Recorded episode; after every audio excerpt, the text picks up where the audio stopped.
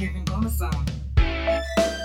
Y'all can talk about all these viruses, and that's good, but you can't forget the main one. It's plaguing us, bruh. Down with the colonial virus. Down with the colonial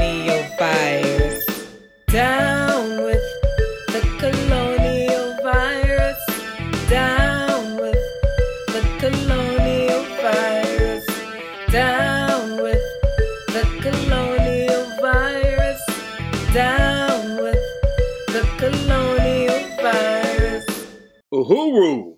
Welcome to the People's War Radio Show. I'm Dr. Matsamela Odom. And I'm Mwambi Tangu. Uhuru means freedom in Swahili, and freedom is on our minds 24 7. One year ago, it happened. Much of the world went into shutdown in an effort to battle the COVID 19 pandemic that had spread to the United States, with early outbreaks in Washington state and the New York metropolitan area. Originally, people were told the shutdown would last a couple weeks, and now we have surpassed a year. In observation with this landmark, we also observe the revolutionary role that African women have played in the historical struggle for African liberation. The People's War radio show nears its 52nd week of production. The name of this show is taken from the COVID 19 campaign led by the All African People's Development and Empowerment Project. Over the last year, the dynamic leadership of African women in the All African People's Development and Empowerment Project and Project Black Ankh has been instrumental in this anti colonial struggle. Today, we have two leaders of the All African People's Development and Empowerment Project, Kundai Bajiki Kai and Michelle Odom, to discuss the advances they made over the last year. Kundai Bajiki Kai is a volunteer coordinator for the All African People Development and Empowerment Project. She also serves as the manager for Zenzele Consignment in Huntsville, Alabama. Zenzele Consignment is the economic development program for the All African People Development and Empowerment Project. We're also joined by Michelle Odom.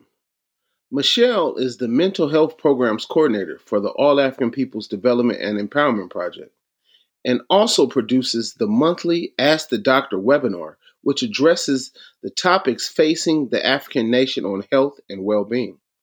Professionally, Michelle is a professional counselor and educator. Also, I'm proud to say that Michelle is my partner and the mother of two amazing daughters. It's great to have you on the show, comrade. Uhuru, good morning, and uh, thank you for having me, everyone.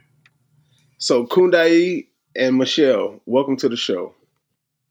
Uhuru. Uhuru. Thanks for having us on, comrades. Uhuru, uhuru. Yeah, happy to be here. Kundai, it's been a year since the establishment of the People's War Campaign. You are based in Huntsville, Alabama. How has the pandemic impacted the community there? First, I, I would like to salute our leadership, um, Chairman Omali Yeshitela, um, for calling on um, the, uh, the the People's War campaign. Um, once we recognized the threat that COVID would have on the Black community, and my direct leadership, Dr. Aisha Fields, um, because if it wasn't those two, um, or for their their leadership, I may not have viewed COVID in the um, in the way that you know has been called on for APDEP to um, to recognize it to be a threat and to um, yeah and to move like it's real. So I really want to appreciate them. And um, here in Huntsville, Alabama specifically, um, you know, it's had impacts, um, huge impacts on the Black community, like many Black communities here in the U.S. Um, there's been, you know, several customers that have come through our, our economic institution that have passed away. Many people have lost loved ones that have passed away um, due to COVID 19. And here in Huntsville, I would say maybe the largest impact um, that I've noticed personally in the in the Black community is the um, economic impact, um, and then um, especially the question around food, um, having the ability to feed yourselves, um, and so I think in a lot of ways, COVID nineteen impacted the community here in the same way as any other colonial attack. If I'm uh, just honest, it's the same way that we see the police come in and and occupy the community like military troops. Um, it's the same way that we've seen, you know, just uh, a year before COVID, another murder of an African by uh, the police here in Huntsville, um, and that the community recognizes it, but it has so many other threats that you know it's it's hard to recognize what's prioritized and how to um, how to maneuver through this type of pandemic um, or through another colonial attack. There's been many businesses that have had to shut down as well in terms of the economic impact here in Huntsville. And Matsamela, if if I may, I think too. Actually, there's been a, a, a lot more startups of um, I think uh, different type of black businesses here in Huntsville. Um, even if it's not a brick and mortar, and um, black people becoming a lot more health conscious in particular, especially the middle class, but especially I, I, think some of the, the, the working class have even, you know, um, yeah, just paid a little bit more attention to health, and even if it's just taking vitamin C every day or something like that, um, I think it's something that, um, yeah, that I've been able to notice since COVID. Just the community being a little bit more conscious of um, what we putting into our bodies. Yeah, and and and I know we're eventually going to ask you some more about that, but my I, I, I will I will guess that the All African Peoples Development and Empowerment Project and the community gardens and so many other projects that you all lead in Huntsville uh, plays a plays a role in that. Correct? Uhuru. Uhuru, yeah. Um, Kundai, you had mentioned how uh, Chairman Omali, um, Dr. Aisha Fields, and this this whole process that we've been through made you take it serious. And I remember when it first hit, actually, I thought it was comical. I remember I was posting pictures of like me in a hazmat suit and kind of like making jokes about it. And I remember specifically, you know, you were the one who was like, hey, comrade, this is very serious.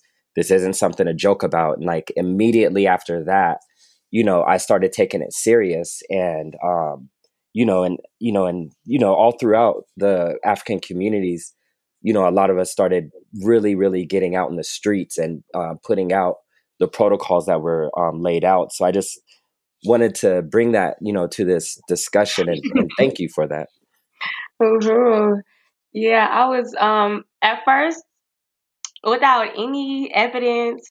I was like, "Oh, this is a white people disease. Like, black people not being affected by this. Like no black person has died. And you know, I was just following what I was seeing on social media, and that's not scientific or um, you know what we practice as African internationalists.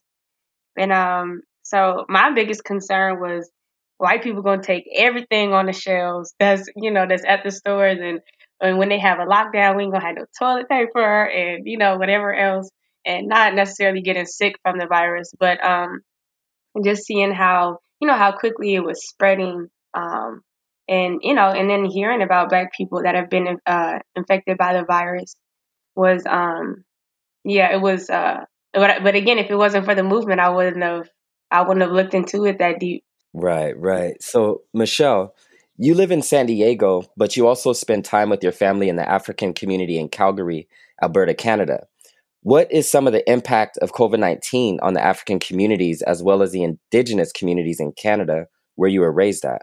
Uhuru, uhuru. Um, well, I appreciate that question um, right now, especially because um, I'm actually here right now in uh, Calgary. You know, colonial, colo, goes by the colonial name of Calgary, but known as Treaty 7 properties or territories. And again, I just want to echo uh, just the conversation that's already taking place around the theory and um, because you know in terms of like deaths you know covid-19 deaths like you know many of the largest outbreaks have been in the community where i grew up which is um, east of, um, of, of, deerfoot trail as many people would know which is um, like northeast you know southeast calgary. Um, and this is where you know primarily all you know migrant families are here, you know, low, uh, poor working class families are in this area.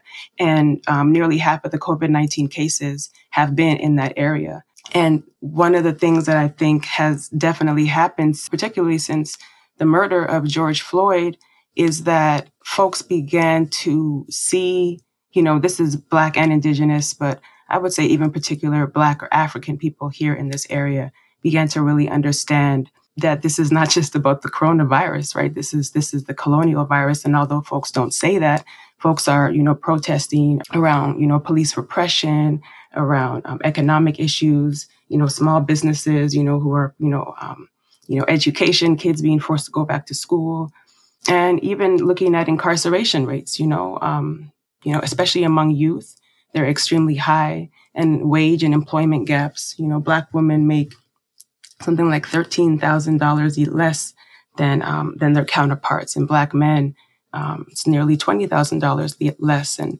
I think these are just some things that um, are coming to the forefront that folks can't deny that this is not just um, a disease. This is a this is a colonial disease. And um, so I'm really appreciative of the theory because I think um, every time I, you know, I've, I've been, I left home at 18 and spent the other 18 years in San Diego. And I, um, every time I come back, I come back with a little bit more clear of an understanding just from my studies and things like that. But the theory of African internationalism has really messed me up in some ways because I can't see it any other way now.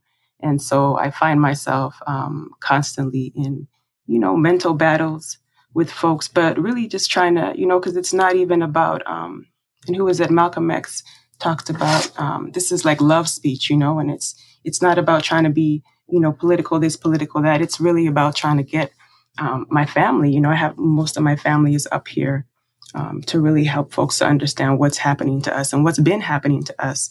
And um, so I think that's just something that's coming to mind as I'm reflecting on that question.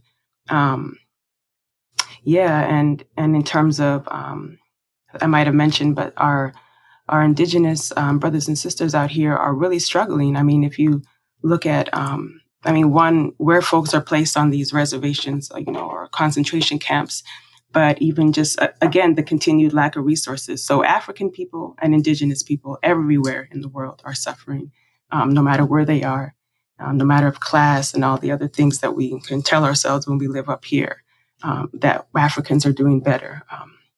It's still the same. Uhuru. Yeah, Uhuru Michelle, because you know some of the things that I think about is every time I hear that the family has known somebody who passed away from COVID up there in Calgary, it's an indigenous person. I think the very first person right. who mm-hmm. who passed away was your mom's friend who yeah. Was like a minister or something and was mm-hmm. Margaret uh, Water uh, Chief. Mm-hmm. Right, right, yeah. right. Mm-hmm. Always serving the community, and and through her service to the community, she got infected and, and and she died.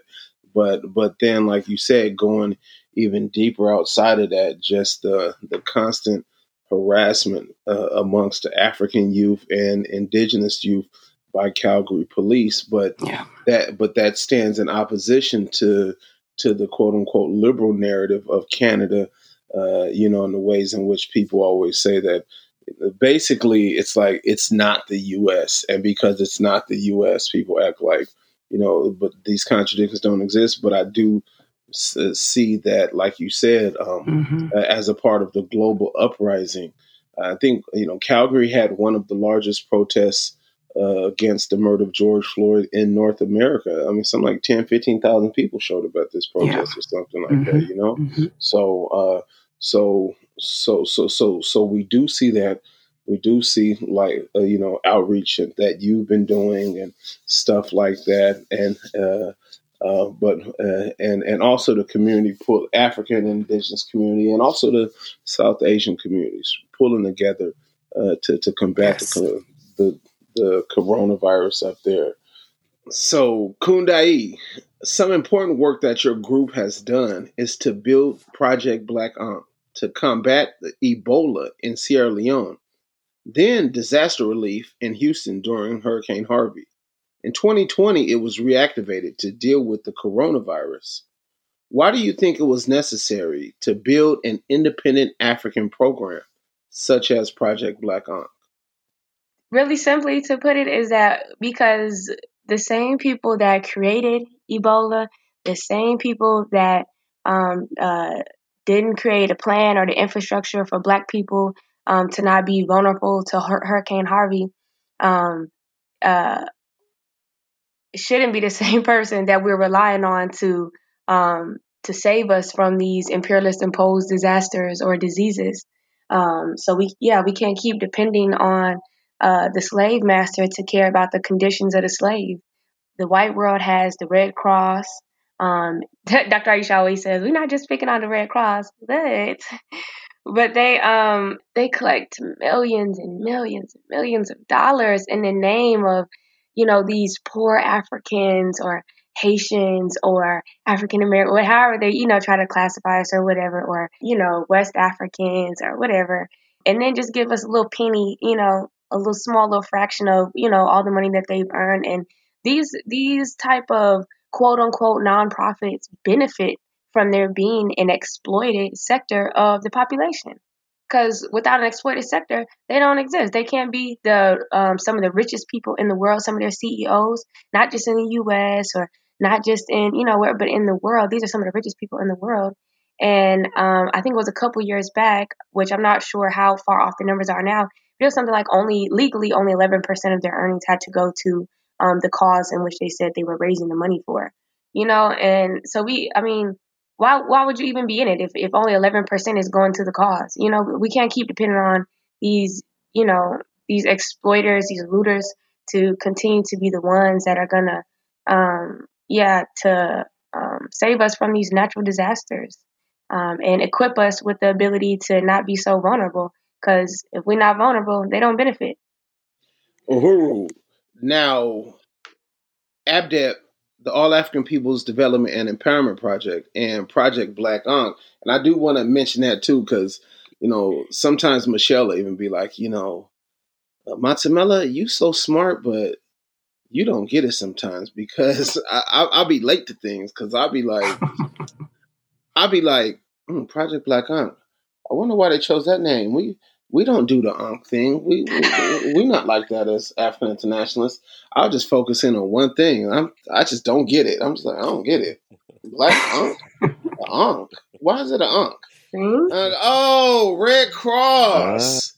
Uh, I need help, y'all, because because I don't be getting it sometimes, and I be real late to it. And we Michelle, my mom. we the response with the The white world got the Red Cross, and the mm-hmm. African nation got the Black Ankh. You know? uh, Project Black Ankh did amazing work actually in Sierra Leone, uh, combating uh, Ebola, as well as uh, the nursing school and all sorts of things like that. Uh, just briefly, how do you think that that prepared ABDEP to deal with COVID? I mean, without a doubt, you know, uh, th- well, there's been immense impact about pro- uh, of Project Black Ankh throughout the African world? Yeah, I think um, the experience that Director Aisha has had over the years in leading ABDEP, even if it was through the um, the maternal health care clinics, you learn how to organize nurses and professionals, prof- you know, professionals in the medical field, and uh, you know, just different legalities and you know that that type of thing. And so then you know you take that same type of experience uh, that you learn from other projects and programs as a movement and as a leader in our movement. Yeah, with her having so much experience in the other healthcare programs that we've had before, you know, she was really clear on how to organize the doctors to put things because we never did a telehealth program before or anything like that.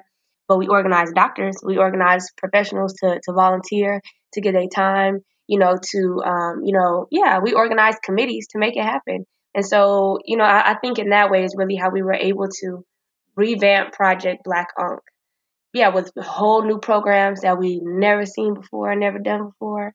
And now we can, you know, have the ability to make it a, a, a really a permanent program of um, of ABDEP and or project of ABDEP and uh, you know start moving a little bit past COVID and you know being able to take uh, appointments on other medical needs or healthcare needs. You are listening to the People's War Radio Show produced by WBPU, Black Power 96.3 FM in St. Petersburg, Florida. Our guests today are Kundai Bajiki Kai and Michelle Odom. As colonized people, it's natural for us not to trust anything coming from the colonial media. I remember when Fauci was telling people that they did not need to wear masks, you know, and it was all a cover up for the fact that the state didn't have the capacity to supply masks and other equipment to the people. Um, but contrarily, Project Black Ankh immediately led a public information campaign that informed the African community internationally. And it really has had a broad impact and uh, protected the people. Um, what are some of the cities where Project Black Ankh outreach has happened, and how has it helped the community? Ooh, some of the cities. Okay, where to start? So, Huntsville, Alabama, St. Petersburg, Florida, um, San Diego, Oakland, uh, Philadelphia, DC, Atlanta, New York, Newark. It's it's so many. I'm I'm like, oh, um, St. Louis, Chicago, so many, so many places. Uh, um, even in um, uh, in Johannesburg, Fochville, um, South Africa, um, we've done um, outreach around Project Black Ankh. And, you know, we're continuing to, even still now, continuing to do outreach. So if there are listeners who would like to do outreach, you know, uh, we're still, you know, continuing to do outreach, which, you know, is, um, excuse me, it's looking a little bit different from when we initially kicked off Project Black Ankh. But um, having those flyers up, I think, really helped for people to see, and even in the Black community, for people to, you know, to kind of be aware, to go to our website. We had a, um, we saw um, many, many more viewers on our website, even when we had the article up of how to make your own mask at home, the time that people were spending on our website. So I think it helped the community a lot in terms of like need knowing that we need to have on masks, even if you don't have an actual mask, something to cover up your nose and mouth at least. And then, um, yeah, so I think in that way, it helped the community. And then on top of that, helped the community to see us as the organizers that we are. We're not frantic about COVID 19. We're not just listening to what the bourgeois media has to say about it or how they saying we should protect ourselves because we already established that they have no interest in, in serving the um, the black community. And so, yeah, so it shows us as um, conveyed us as the organizers that we are uh, by being on the grounds, being on the grounds with masks, following the proper protocols. And I also think it helped our members, the members of our movement, also to um, to yeah to follow the protocols because you can't tell somebody else, oh, you got to be wearing a mask and doing this, this and that. If you yourself aren't, it's like, why are you gonna be handing me a fly by wearing a mask and you you know? And so I think it even helped us to um to see this thing scientifically as as well. I think it helped us bring science to the black community. Michelle, I know you want to add to that because remember when it first happened, and uh, maybe you make a store run or something. I'll be like, I'll be like, Dr. Fields said this, and Dr. Fields said that, and no, on the flyer it says this, Michelle. You you got to follow what it says on the flyer, you know. And and and, and we didn't have masks, we didn't have toilet paper we was, mm-hmm. we was using napkins and bandanas and, and, and all um, all sorts of stuff. You know exactly. Oh yeah, for the toilet. Yeah, yeah, no, no, no. even bandanas. You, I'm, I'm like, nah, nah. You, you, can't wear the blue bandana, Michelle. You can't wear the blue bandana in this neighborhood. You know. hey, so did, did you want to say it's gonna get you one way or the other? So. Remember you walking around with that big old blue bandana on your face? Mm-hmm. Like, nah, nah, but but you know, so yeah, yeah, yeah. Did you want to yeah. say something real quick about that? Yeah, I just well, I wanted to add to the cities. Uh, you could put Calgary on the map too. Yeah, I just wanted to appreciate Project Black Ankh because it did. It really felt um, important, and for the first time, just really clearly aware that there was a, like an entity surrounding health that was concerned about my health and not just concerned, but had a whole program around it and a whole campaign and and you know the health of me and my family and my community um, and all African people. So I think that alone um, for us to continue to establish these you know anti-colonial systems of health and you know wellness are is so important. So I just want to unite with um, Chairman's vision of ABDEP to Project Black Ankh and uh, Dr. and Director Aisha Fields um, for the work that they've put in, and Kundai for just the promotional piece. I mean, there's so much, so many players and folks that play a role in Project Black Ankh, but um, just the existence of it itself and just being able to say the name, I think, um, does something to you, to me at least. Yeah, who, who, I, I love it. I, I, love Project Black. I'm gonna just be completely honest. And Kundai, you were talking about the programs. One of the programs that you all began was the Ask the Doctor series. What is the Ask the Doctor series? Yes, the Ask the Doctor series, which Comrade Michelle produces, is a monthly live stream that we do. Um, that's a it's a fundraiser for our telehealth program, which I know we'll talk about in a little bit. Uh, but it's also a free resource to the community for people, our viewers, our followers, and other and you know people in the community who may not necessarily know who we are initially, but to um, be able to have a a virtual sit down with Black doctors who care about the community and are willing to answer any questions that you have around a specific topic. So we've done, um, oh my goodness, Michelle, we've done so many, right? We've done um, men, Black men in COVID 19 mm-hmm. because black men were, you know, being uh, most heavily hit, impacted by the, the, the virus. What else? Uh, yeah, homelessness, um, yep. pregnancy. Mm-hmm. Yep. The vaccine. Mm-hmm. Yeah, the vaccine. Done uh, asked the doctors around the vaccine, uh, protesting during COVID. And I, you know, encourage people to check out some of the Ask the Doctor series on our Facebook page at just at um, the All African People's Development and Empowerment Project. Now, another program that you all are running is the Project Black Ankh Telehealth program. How's that been going? It's going good. Um, I think we, uh, yeah, generally the response that we get from the community when we give people the telehealth program flyers, it's like the community is like extremely impressed by it and sometimes even it's like a relief like oh okay I know, I know who i can you know talk to now or okay good i can call because we were wondering xyz so yeah i think the program is going well. We um, of course we need um, or there's always a need to promote more so we you know have to be able to get the program out more so that more black people can know that this program exists that this resource for them exists because in most cases doctors here even when you have covid they'll tell you, oh, just quarantine for 14 days and you can go back to work. I'm like, go back to work? I mean, you don't even know nothing else about me. You tell me you quarantine for 14 days, you know?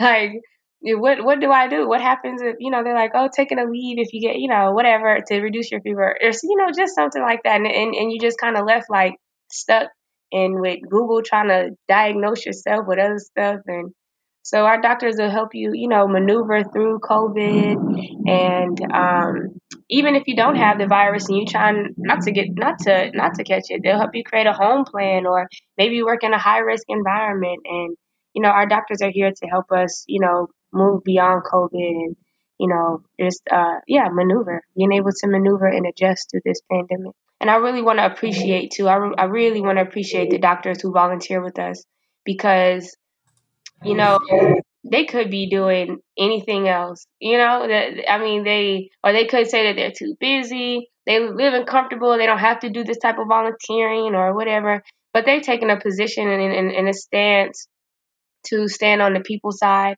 You know, to to be here for our people, not just to collect a check or you know just write off prescriptions that's going to just you know uh, solve this symptom but cause another symptom. And you know, like they really have a real interest in in health and particularly black people health. So, um, so I really want to salute and appreciate our doctors and especially our lead medical provider, um, Dr. Loretta King. Yeah, we love Dr. King. the Ask the Doctor series really has grown. And for Black History Month, you guys conducted, or y'all ladies conducted, uh, Ask the Doctor program entitled The Role of the African Intellectuals in the World. Um, can you tell us about that episode, Michelle? And why was it important to put that show out? Yeah, we were all very excited about um, about this one, just from the timing of it and um, who we were able to have um, as our guests. Um, so for the February Ask the Doctor series, we um, had my, uh, Comrade Dr. Matsamela Odom, um, as well as Secretary General Luwezi uh, Kinshasa, who were able to really, you know, help us uh, frame the question. And really, just I have to say that this whole um, ser- this this particular episode was focused on a on an article that uh, S.G. Luwezi wrote um, in the Burning Spear, um, titled "The Role of African Intellectuals in the World," and um, it, it's one of the first PEs that I read, you know, political education that I read when I came into ABDEP and and it's one that I go back to often. You know, I wish I would have had it read in school because it talks about, you know, the duty of African intellectuals, um, you know, to solve the problems that are, you know, being imposed on us through parasitic capitalism and, you know, how very often as intellectuals and you know I I'm in education you know I, I teach I'm also a colleague and sometimes I th- see there's this struggle with, you know, ourselves to even see, you know, as intellectuals to see ourselves as part of a working class, but it's a petty, you know, bourgeoisie class of intellectuals who are producing ideas and programs and theories, you know, industries that, um, you know, keep us working and producing for the system, which is ultimately con- contributing to the oppression of our people. And I mean, that's a big deal. And I think this, this, uh, particular episode was really important to um, to call out and call in, you know, but really call out the role that we um, that we play as intellectuals, and you know how African resources, um, not only just the natural resources, you know, which are stolen by the U.S. and Europe, but you know our actual human resources and our intellectual resources have also been taken to build these schools, these hospitals, you know, uh, medicine, and um, you know, one thing I appreciate Dr. Field saying in the opening was, you know, that our kidnapped and enslaved ancestors were agriculturalists, they were teachers, artists, healers, architects. And so um, we have a duty as African intellectuals to turn over our skills for the revolution and not just to continue to contribute to this um, sick parasitic system that the same way that, you know, charity requires poverty. These, you know, this system requires intellectuals to continue to produce for imperialism. And so, um, yeah, I, I just, um, we actually have to, um, we're, we're going to play that episode again because it's just really an important conversation that needs to happen right now. Um, yeah, I really appreciated that answer. I, um, yeah, not enough African intellectuals, you know, are brought into the process of you know, really building mm-hmm. an anti-colonial system. So I, I, really appreciate that response and um, look forward to seeing that that uh, showing that show again. And I really want to salute S.G. Luizi, um, if I could just add, because um, he really is the teacher. You know, um, I think he's called um, Imwalimu, the teacher of the African nation.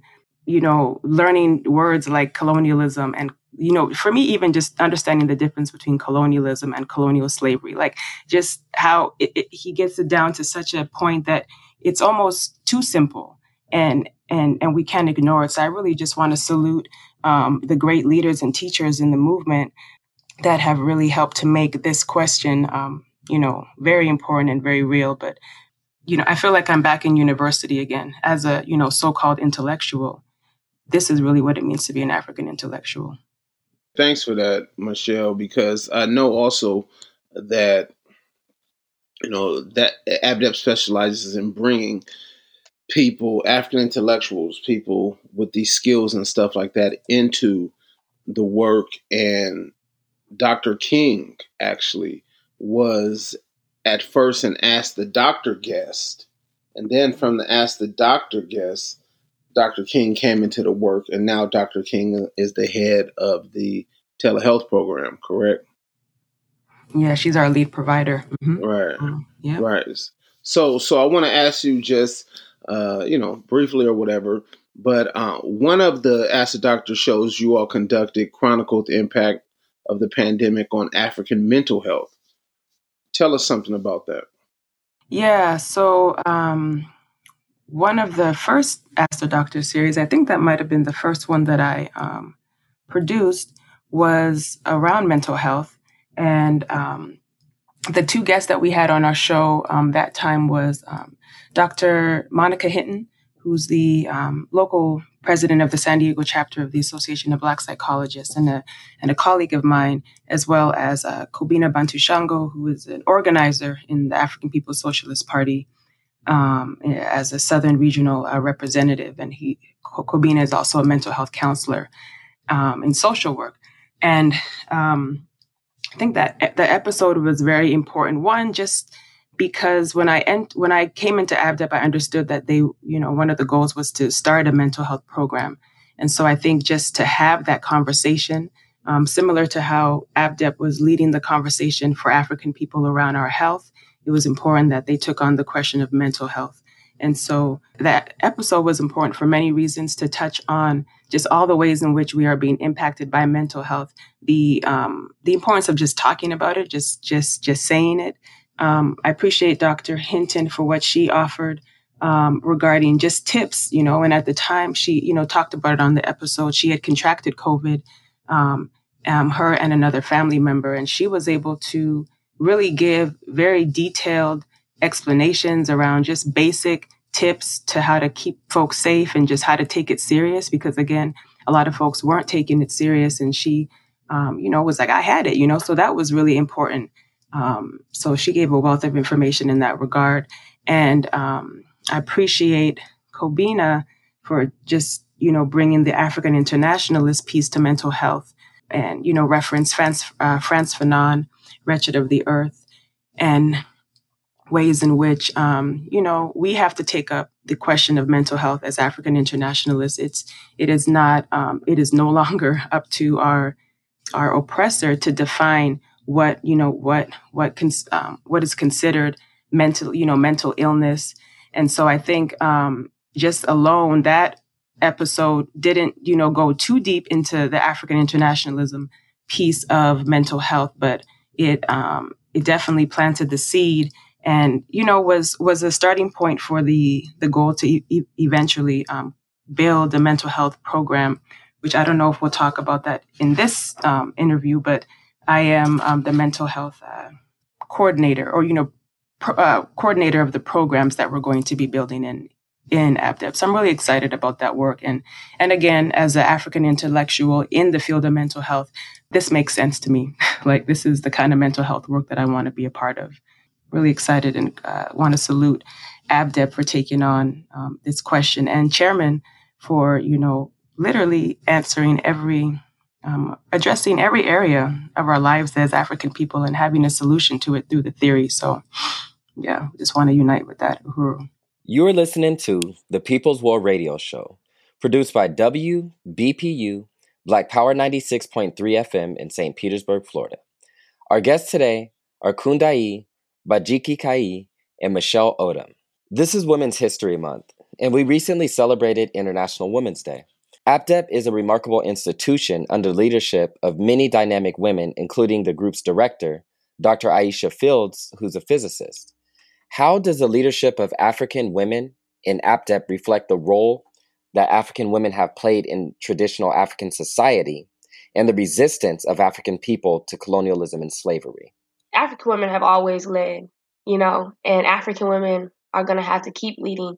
With the theory of African internationalism, you know, African women can be brought back into political life and recognize themselves as leaders. And um, yeah, and, and I do, I, I want to also to salute um, Dr. Aisha Fields as the, the leader of this organization.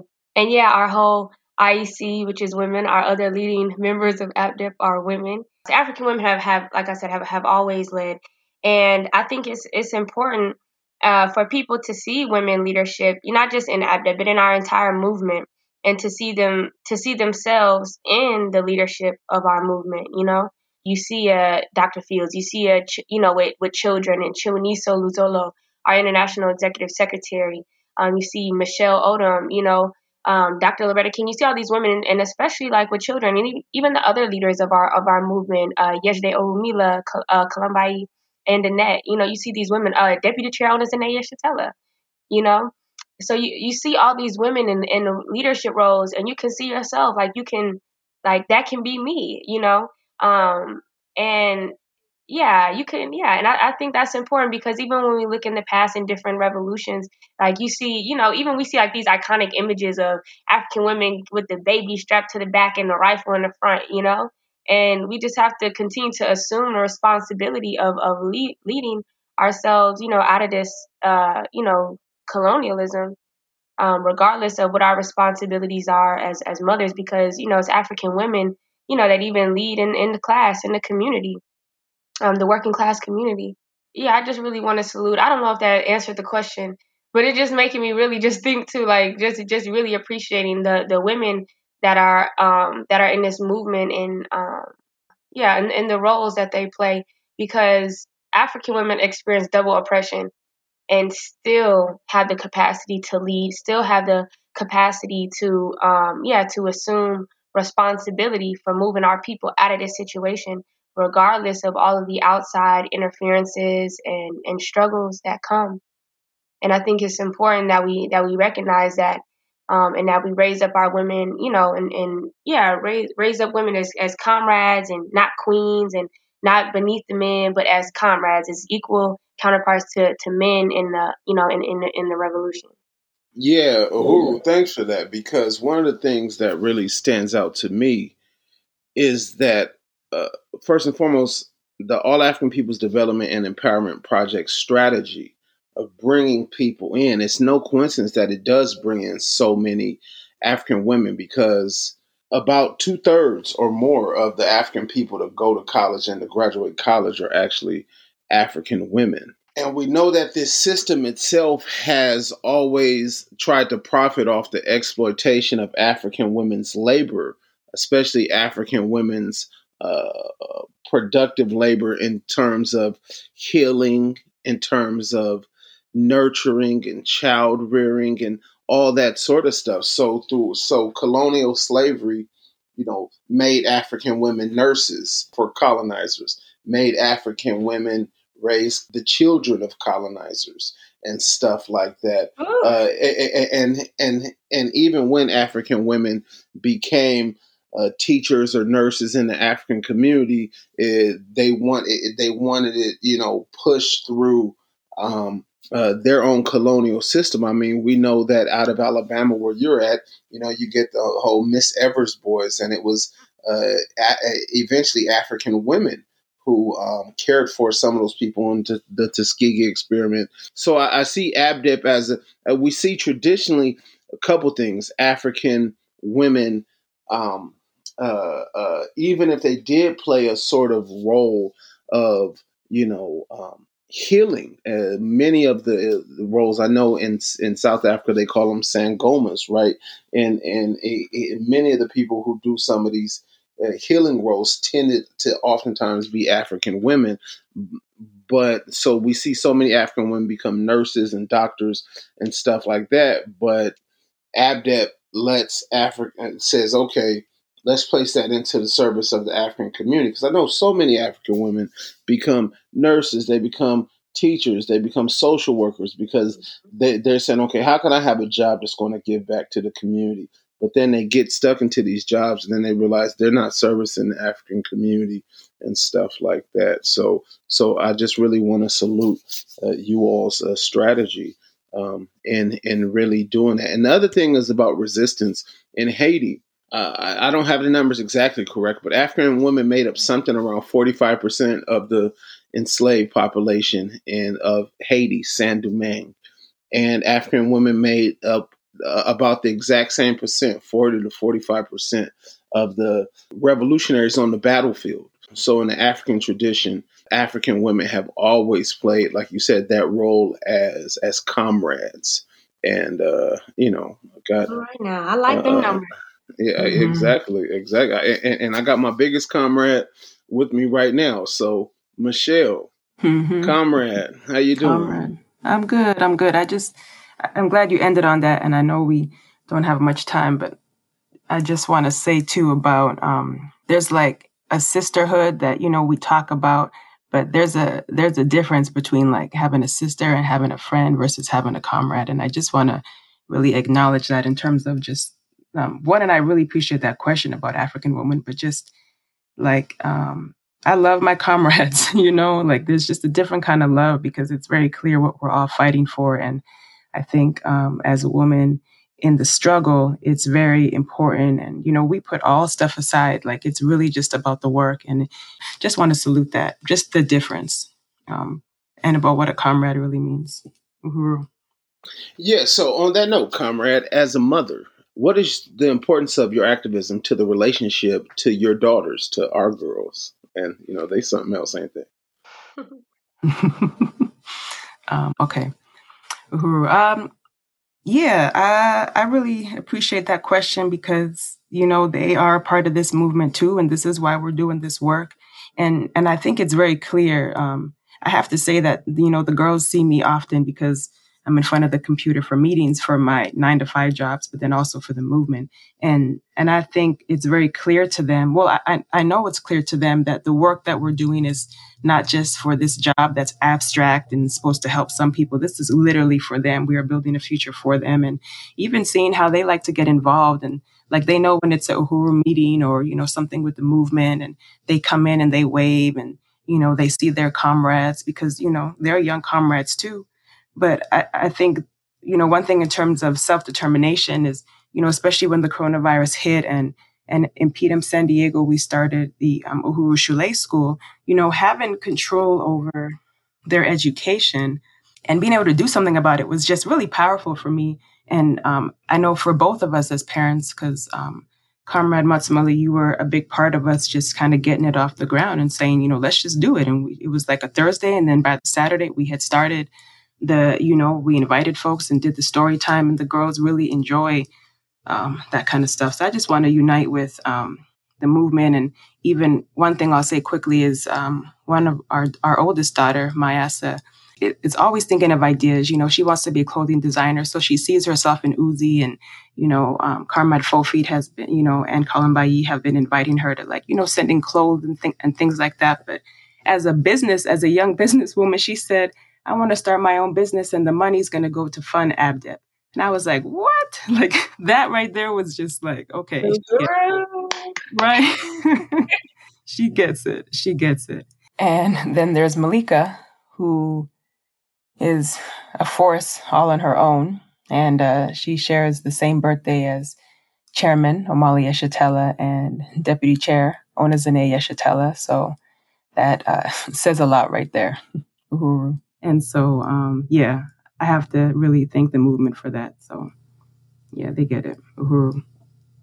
That's beautiful. That's how you raise mm-hmm. African internationalists, you know, right. and not and not you know like African petty bourgeoisie middle class. Like you know when that's a, it's, a thin line between teaching you know youth how to be like black entrepreneurs just yes. for them to figure out how to you know finesse through the system and and yes. and you know the difference between that and and teaching our youth how to be entrepreneurs and, and business owners so we can mm-hmm. you know mm-hmm. negate the the current economic system that's in place you know um, i was going to ask you kundai has the work changed your your own understanding of who you are in the world being able to carry out these leadership roles oh lord of mercy that's a that's a big question that's a really big question um, and right, right. Uh, comrade michelle kind of said something about this a little bit earlier um, in terms of like how you see the world and one thing um, Comrade Gaida used to always say is like it's kind of like a blessing that when you know once you um, join the party, like you know really really join and become an African internationalist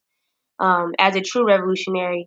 Once you understand African internationalism, it's like a blessing and a curse because you can never unsee the world for what it is.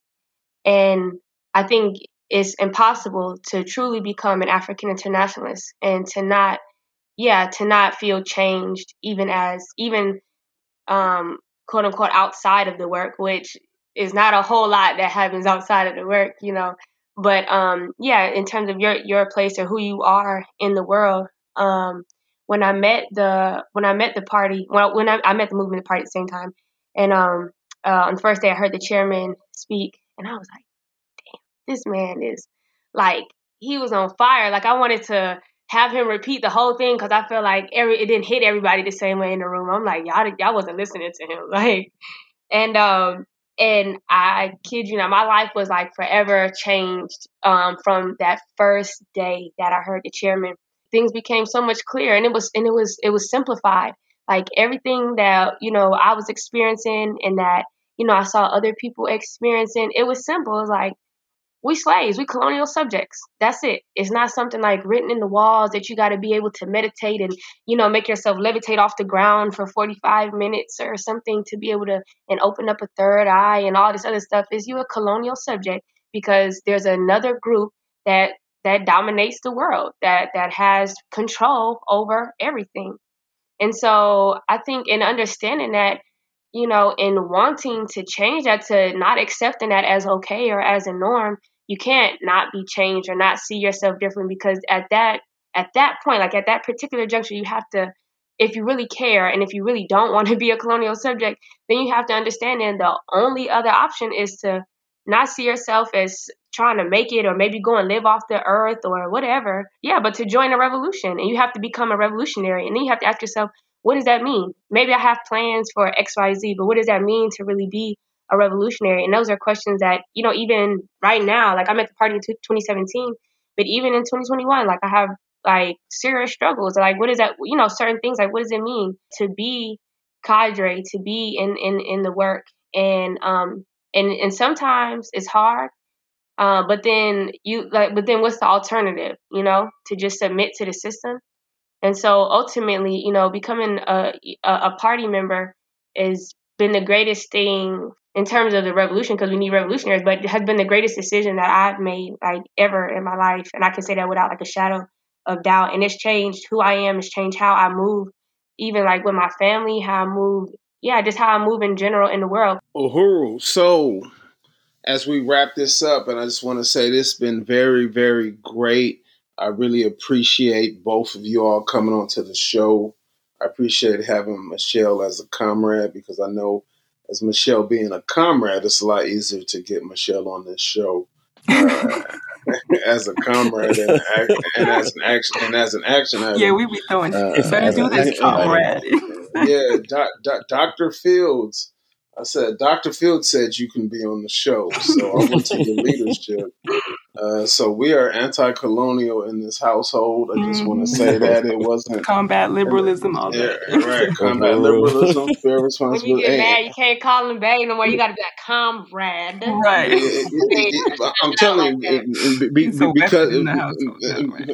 because, because there's none of this like, well, I'm your husband and, and I think you should be on the show. It's like, yeah, that's not going to this, this, no. is, this is African International's household. So, so y'all have talked about so much stuff. Mm-hmm. If people want to contact you, how can they contact you? Also, what are some of the things that you all are doing that they can get involved in? That's the best question. Put how how how do we put people to work? Mm-hmm. how can people get involved? Well, Michelle, you want to start by you know yeah. your email and um about the, and what what they can join that's happening under your leadership. Yeah, definitely. This well, I guess just go to uh, www.developmentforafrica.org um, and the work um, in the mental health department or you know area. We have a committee that we're building. Anybody who has an interest in mental health or is a mental health um, professional in some capacity in wellness, anything like that, who wants to join. Um, and so there's that definitely. And um, yeah, we're always looking for volunteers, and I, I, put that over to our volunteer coordinator Kundai, who can give more. But also anybody who wants to return their skills in any of the areas, um, in particular with the Ask the Doctor series. If you know a doctor or you um, are a doctor or somebody in the medical field who has experience and information to share with the African people, email us at info um, at developmentforafrica.org. And yeah, if you're interested in volunteering in any capacity. You know, maybe you have skills in graphic design or organizational mm-hmm. skills like administrative skills, secretarial skills, things like that. Um, you know, we have a place for you in AppDep. We even have an economic project, um, Zenzele Consignment. It's an African boutique. So, you know, um, if you make your own clothes, if you can sew, a seamstress, or you go in marketing, anything, I promise you, any type of skills that you think you have, or maybe you don't even know what, what skills you have. We, are going to find and we can pull them out in AppDep. You can email us if you are interested in volunteering at AppDep, A-A-P-D-E-P, at uhuruvolunteer.org. And we'll get you hooked up. We also have um, our Marcus Garvey Youth Program. So if we have any educators or people that are interested in um, the education of our youth, you can um, uh, be in our Marcus Garvey Youth Program subcommittee. Uh, we have gardens, uh, garden collectives. If you are an agriculturalist or just like to put your hands in the ground, you can join our agricultural committee. And like I said, different things, info and ed in terms of writing, um, marketing skills, anything else, you can again uh, email us at appdep at uhuruvolunteer.org. And like Michelle said, you can also go to the website developmentforafrica.org slash volunteer. Uhuru, you are listening to the People's War Radio Show. Produced by WBPU, Black Power 96.3 FM in St. Petersburg, Florida. Our guests today were Kundai Baji Kikai and Michelle Odom. WBPU is a project of the African People's Education and Defense Fund, a nonprofit organization whose mission is to defend the human and civil rights of the African community and address the grave disparities faced by African people in education, healthcare, and economic development. For more information on the African People's Education and Defense Fund, visit apedf.org. Episodes of the People's War Radio Show are available on the Black Power Talks podcast on wubp.podbean.com. For updates and resources to fight the coronavirus or to volunteer with Project Black Ankh, visit developmentforafrica.org. We'd like to thank our guests, Kundai Bachiki Kai and Michelle Odom, for joining us today. We'd also like to thank you, our listeners, for tuning in. Colonial virus is why I can't live. Can't live. Colonial virus is why I can't breathe. I can't breathe. Colonial virus, yo, that thing gotta go. You gotta go. We don't wanna have to deal with this virus no more. Down with the colonial virus. Down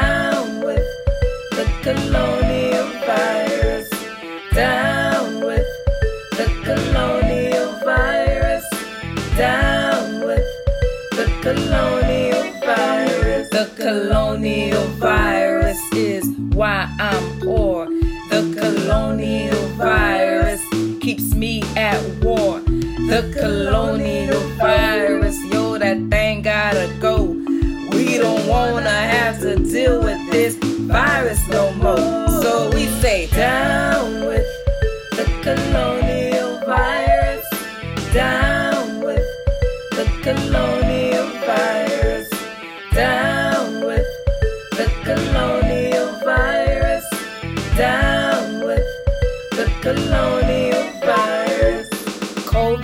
19, that's colonial virus. Ebola disease, that's colonial virus.